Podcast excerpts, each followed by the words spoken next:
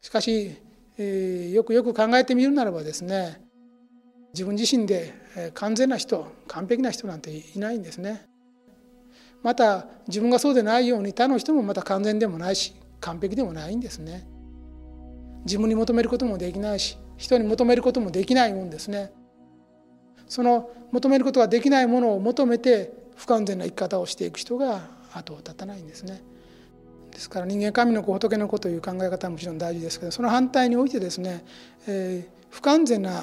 生き物でもあるということをある程度認めなければいけません。この世に生きている以上ですね不完全さがあるんだと。この世に生きている肉体を持って生きている人間としての不完全さはやはり残るんだというところですね。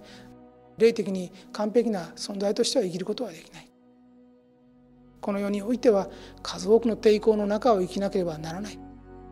不完全にしか生きられないんだと。不完全にしか生きられないからこそそこで失敗もあり挫折もあるけれども反省もあり学びもまたあるのであると。他の人も同じように失敗もし挫折もしているけれどもまた新しい気づきを得て立ち直りより良い人生を生きようとしているんだと。大事なことは完璧な人生を生きることではなくてより良い人生を生きることなんだと。そういうふうに心に言い聞かさなければいけませんね。勉強や仕事がいい加減でいいということを進めているわけではないんです。ただ魂的に霊的に自分を非常に責め苦しめてですね今も日夜夜も眠れないで苦しんでいる方がいらっしゃいましたらですねそういう完璧な自分のみを求めてはいけないということを申し上げたいんですね。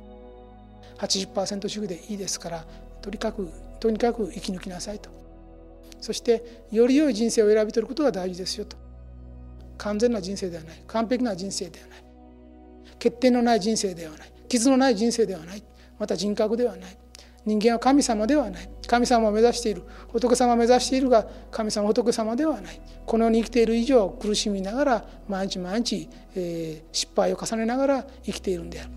ですからより良く生きることを目指すべきであるということを知らなければならないですね。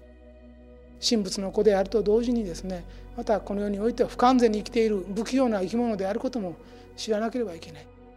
その不器用に生きている自分というものをまた認めなきゃいけないそれも魂の修行学校で学んでいるということでおいてですね許されているんですねそういうことは許されているわけですからそれに耐え忍び許す心が大事であるというふうに思うんですね。